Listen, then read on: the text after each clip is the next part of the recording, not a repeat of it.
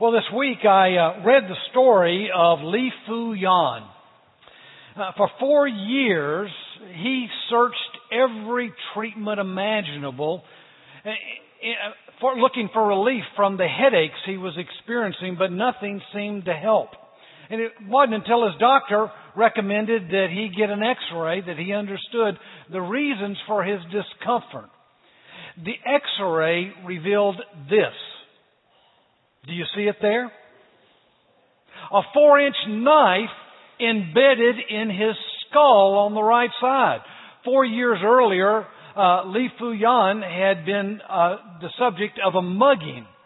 And as a result, he received many lacerations to the right side of his head, but he had no idea that the robber had broken off a 4-inch knife blade in his head.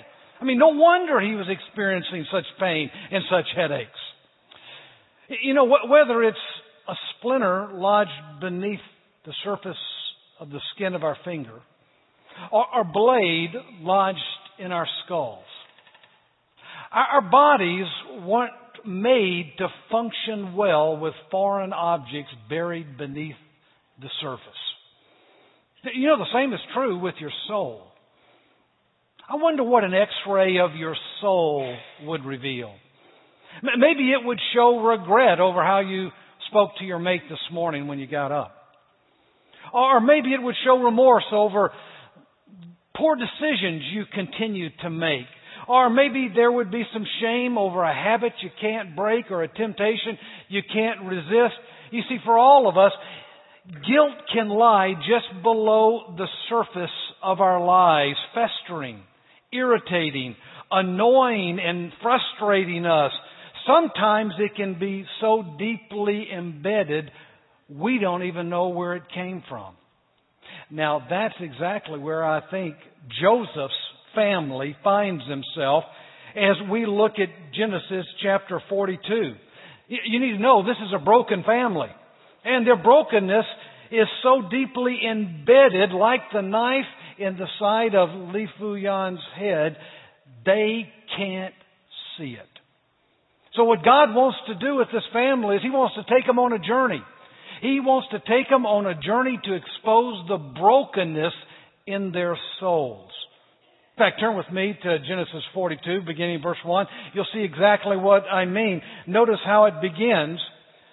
It says, "When Jacob saw that there was grain in Egypt, Jacob said to his sons, 'Why do you look at one another?' And he said, 'Indeed, I have heard that there is grain in Egypt. Go down to that place and buy for us there, that we may live and not die.'" Now, as we jump into this passage, we need to be reminded that this is a family that matters a whole lot to God. This is the family of Abraham, Isaac, and Jacob had 12 sons. And God's desire is that those 12 sons become the 12 tribes of Israel. But before that can happen, God is going to have to rescue them. God is going to have to liberate this family from themselves. Now, a careful look at this text will reveal two threats coming against this family. I mean, one threat is readily apparent. The other is not so apparent.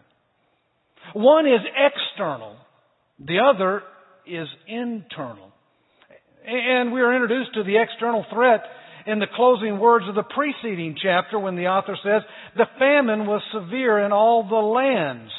And we saw last week that this family is on the brink of starvation. I mean, the external threat is there is a famine in the land. So this is a family in crisis.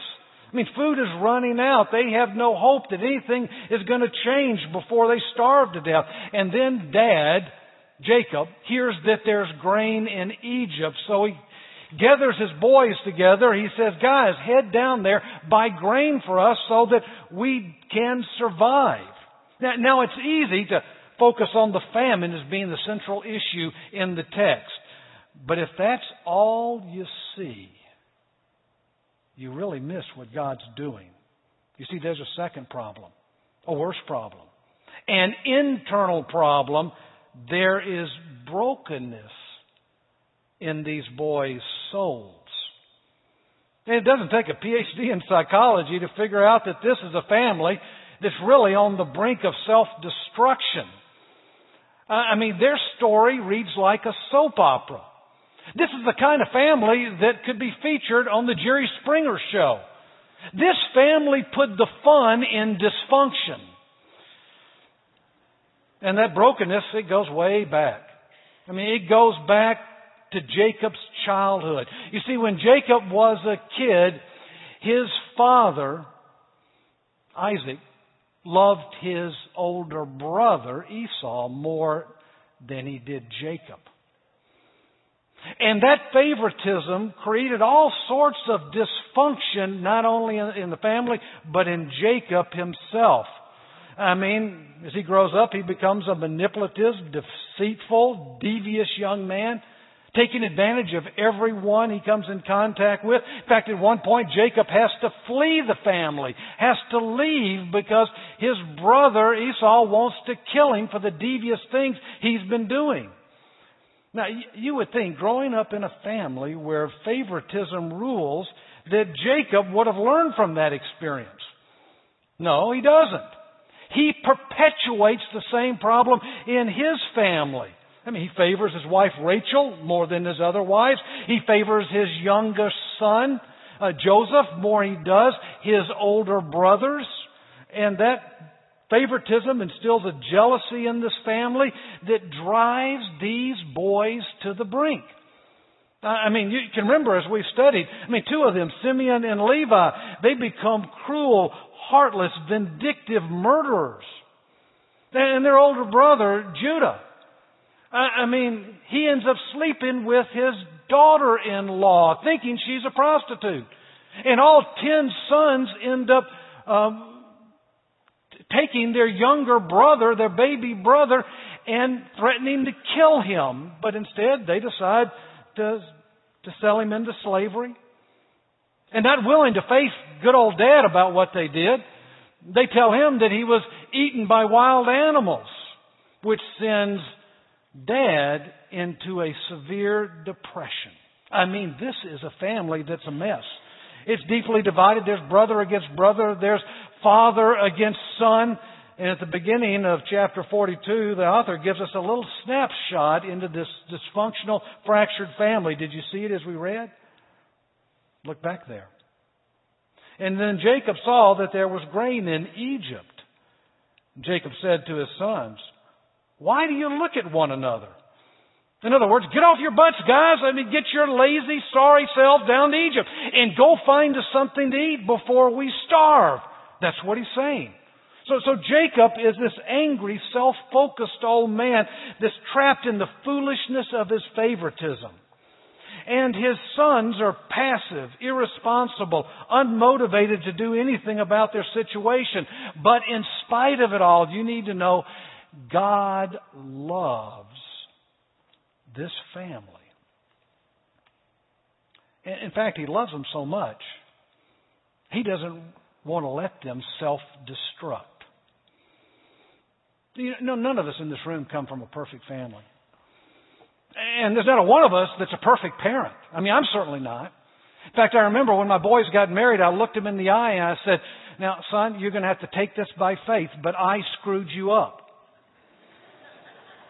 I said, "You can't see it now, but as you move into a family, into marriage, and have kids, there are going to be certain things that you're going to see more clearly. And I want you to know my door is always open. You can come to me and tell me about it. And I want you to know I will own it and I will seek your forgiveness." You see, you can't own what you don't know. And there's a lot in this family that they don't know. So how is God going to break through to this group of guys? Boy, He's going to do it the same way He does it for you and me. God wants to take the brokenness of this world and expose the brokenness in their souls. He wants to take the external pressures found in this life and expose the internal pitfalls that are found inside of every one of us. Now, if you remember last week, as Chad was teaching, he told us about the 10 brothers traveling to Egypt to go purchase grain. And when they arrive in Egypt, they come face to face with their brother, Joseph, the one they sold into slavery. Only they don't know it. They don't recognize him. But he recognizes them. And you remember Joseph, as Chad taught, makes his brothers jump through a number of hoops. Remember, he accuses them of being spies. Then he puts them in jail for 3 days. And then he sends them home, but he requires they leave one of their brothers, Simeon, in his custody. Now, you've got to remember, 20 years have gone by. It's been 20 years since they betrayed their brother. For 20 years, they have been pretending. 20 years of lying to themselves. 20 years of not dealing with the reality of what they've done. 20 years of covering up their guilt. In fact, it was author Phil Yancey who describes guilt this way. Guilt, like physical pain, is directional. Just as the body speaks to us in the language of pain so that we'll attend to the injury site, the Spirit speaks to us in a language of guilt so that we will take the steps necessary for healing. You see, guilt is the natural consequence for doing something wrong. You could say guilt is a consequence for sin. But did you know there's an objective and a subjective side to guilt? I mean, the objective side says this: you broke the law. Let's say you were pulled over for speeding. It really doesn't matter whether you feel guilty about it or not. You broke the law. I mean, you are guilty of a violation. You're going to get a ticket no matter how you feel. That's the objective side of guilt. But there's also a subjective side of guilt. When we feel like we've done something wrong, the subjective side tends to manifest itself as regret, or maybe shame, or maybe condemnation. So there's an objective and subjective side of guilt. But did you know guilt is really a tool? A tool in the hands of God. Just like pain alerts us to seek medical attention, guilt alerts us to seek grace and forgiveness. You see, what God wants to do with this family is use the brokenness of this world to expose the brokenness in their souls in order to confront the guilt that's in their hearts and open their eyes to grace. God's grace. And isn't that exactly what God has done with Joseph? I mean, if you've been here through the series, we've watched as Joseph has changed. He's matured and he's grown through the difficulties, the painful situations in life. Remember, he was betrayed by his brother, sold into slavery. He was accused of rape, thrown into prison for a number of years. And through it all, God has used the external pressures of life, the brokenness of this world, to begin developing in Joseph a posture of humility and a heart of wisdom and discernment, so much so that we saw in the preceding chapter, Pharaoh looks Joseph in the eye and he says, "There is no one as discerning and wise as you." Joseph didn't start out that way, but that's what he arrived at. And by the way, we're going to see this wisdom in this discernment and how Joseph masterfully keeps his identity hidden as he deals with these brothers in the next 2 chapters. And we're also going to see how he begins orchestrating the events of his brother's lives in a way that gently exposes them to the guilt that is hidden under the surface. And then he coaxes out a genuine change in their behavior. You see, when confronting the broken parts of a person's life, it's one thing to demand a change of behavior. But for change to be real, it has to go deep. It has to be a change of the heart. And Joseph is a master at getting at heart change. But that's really getting ahead of ourselves. I mean, last week Chad covered verses 1 through 24, but it's in the second half of this chapter, chapter 42, that we begin to see evidence of the change in Jacob's life and the beginnings of change in his brother's life. So let's begin reading in verse 25. Then Joseph gave a command to fill their sacks with grain, to restore every man's money to his sack, and to give them provisions for their journey. So they loaded their donkeys with grain and departed from there. But as one of them opened their sacks to give his donkey feed at the encampment, he saw his money in the mouth of the sack. And he said to his brothers, "My money has been restored. There it is, in my sack." I mean, did you see it? Did you notice the humility and the wisdom of Joseph's response to his brothers? It's a response of grace.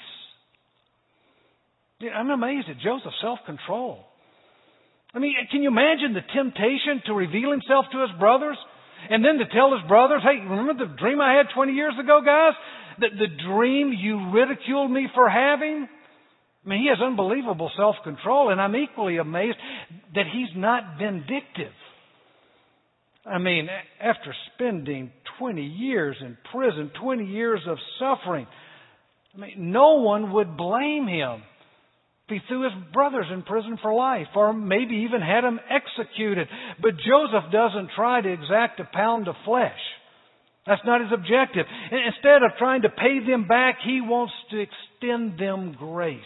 I mean, notice what he does. He gives them all their provisions that they need for their trip. He gives them to them. And then he secretly returns all their money. Now, how is he able to do that? Well, for the past 20 years, God has used the brokenness of this world to expose the brokenness that's in Joseph's heart. And from where we sit today, looking back, we can see clearly what God was doing during those 20 years was not punishing Joseph, but providing for him. And as a result, it yielded what the author of Hebrews describes as the peaceful fruit of righteousness. It's God's development process, and through it all, Joseph's eyes have been opened to the grace that God has extended to him. So he finds it easy to extend grace to others, particularly his brothers, even though they've harmed him. You know, I've seen the same thing true in my own life. I mean, the difficulties, the painful things of life, the confusion that comes into your life, I've watched how God has used that to grow me and develop me and to deepen some areas of my life to the point that I find it easier to have compassion for others, and then even easier to extend grace to those going through the same thing that I had just gone through. And that's what Joseph is feeling here.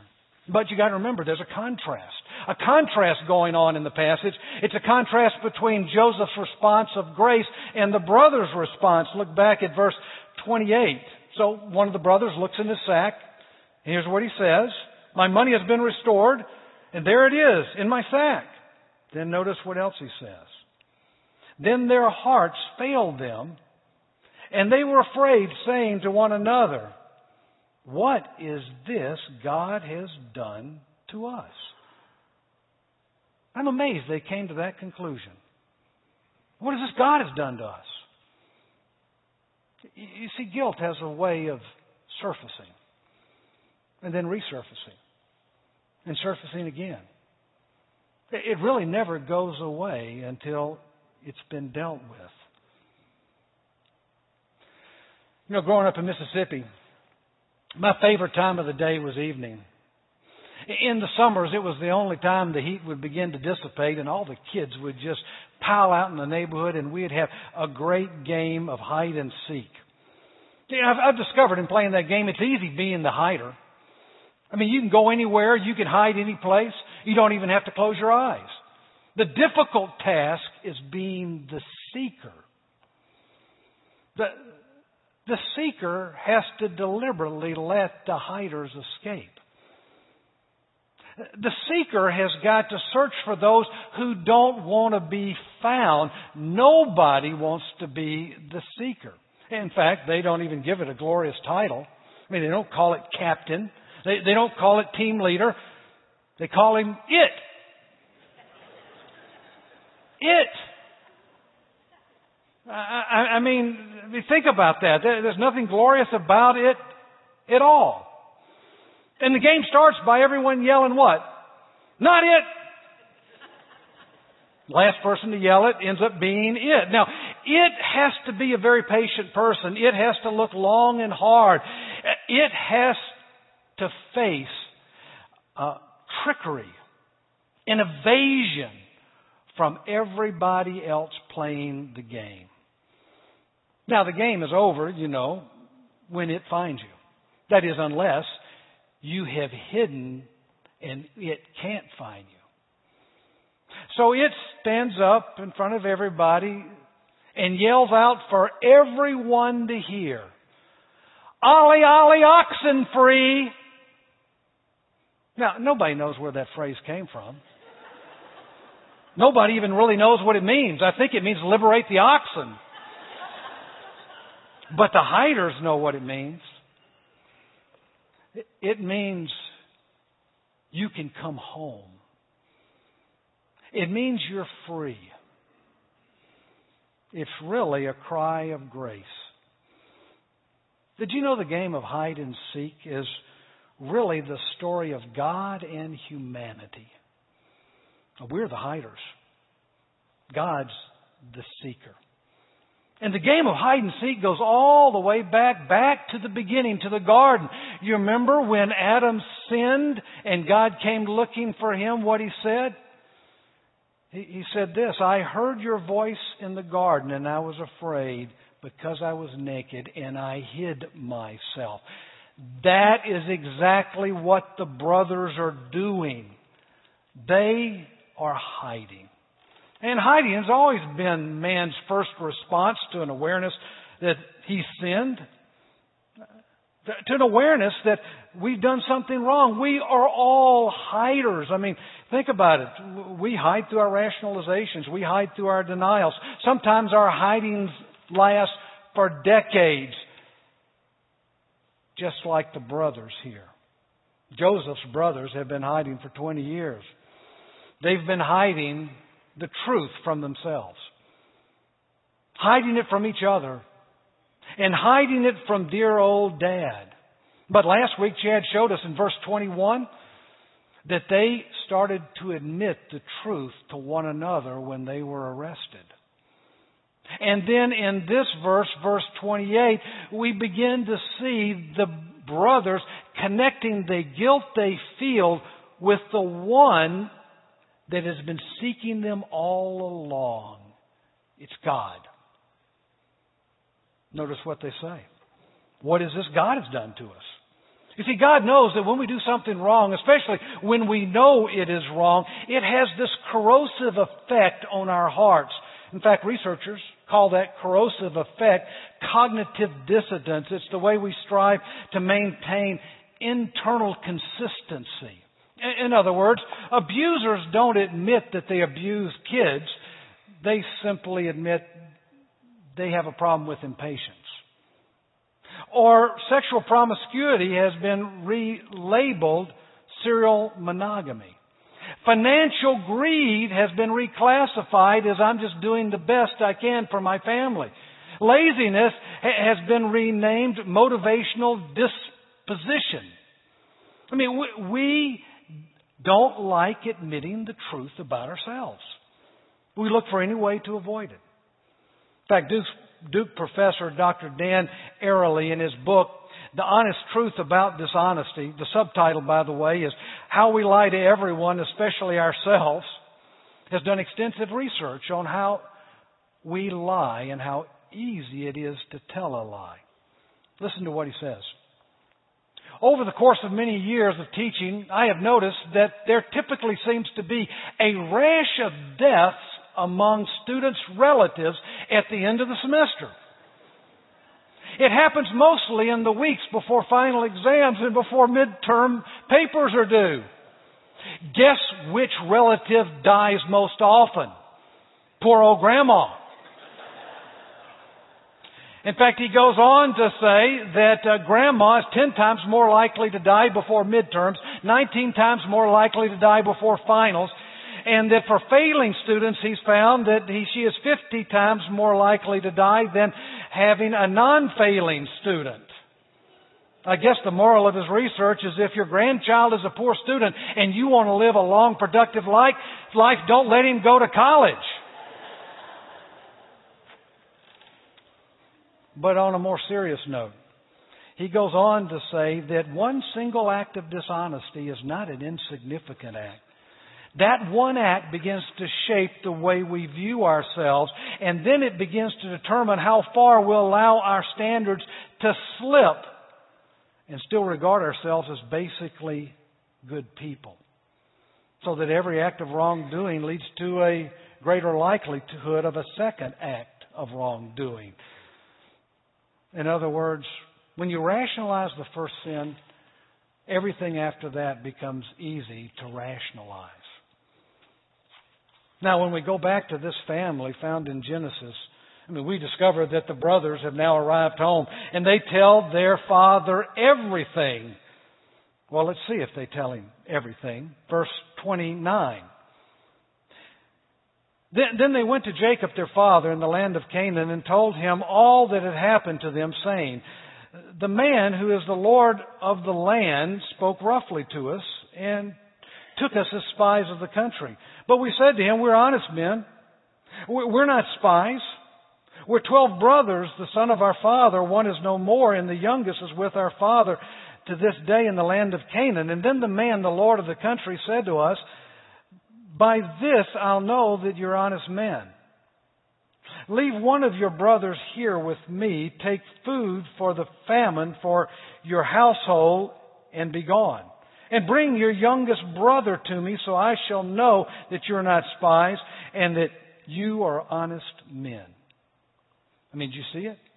The brothers, they've admitted their wrongdoing to one another, but they still are unwilling to come clean with dear old dad. They're still hiding. The irony of hiding is we hide because we're afraid if we admit the truth about ourselves, we won't be loved. But whatever is hidden can't be loved. And the only way you can be loved is if you are known. And the more fully known you are, the more fully loved you will be. So to be known, it means you've got to begin by admitting the truth to yourself and to others who've been impacted by it. But instead, what we do? We build this false image of ourselves that we show to others, and sadly we attempt to show it to God, but He knows the truth about us. You see, the only real freedom comes when you admit the truth. In fact, several years ago, Time magazine had an article. It ran about a new phone company. The name of the phone company was the Apology Sound-Off Line. This company had created a place for people to call and confess to things that they had done wrong, to get something off their chest. After the article in Time magazine, they began getting over 200 calls a day. And people would confess to everything from marital infidelity to murder. Now, why would someone pay to confess their wrongdoing to a stranger? It's because the heart was never created to deal with secret shame. Never created to deal with secret shame. In other words, we crave relief from the truth about ourselves. We really know what's there inside.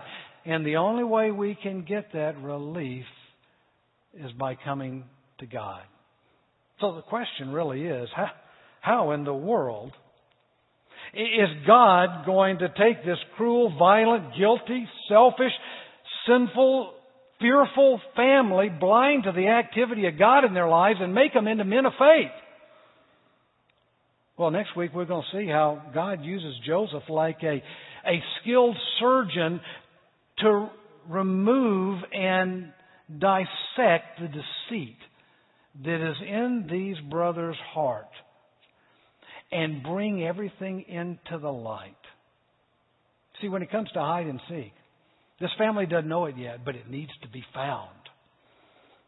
Isn't that exactly what God does for us? I mean, He pursues and He persists and He presses into our lives by using the brokenness of this world to expose the brokenness in our souls in order to awaken us to grace.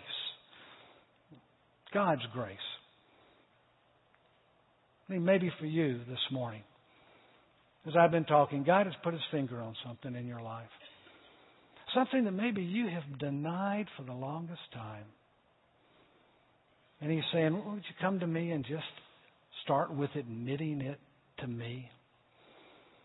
It's the truth about you. Or maybe for others it comes through the angry voice of a spouse that makes it hard to listen to what they're saying to you about yourself.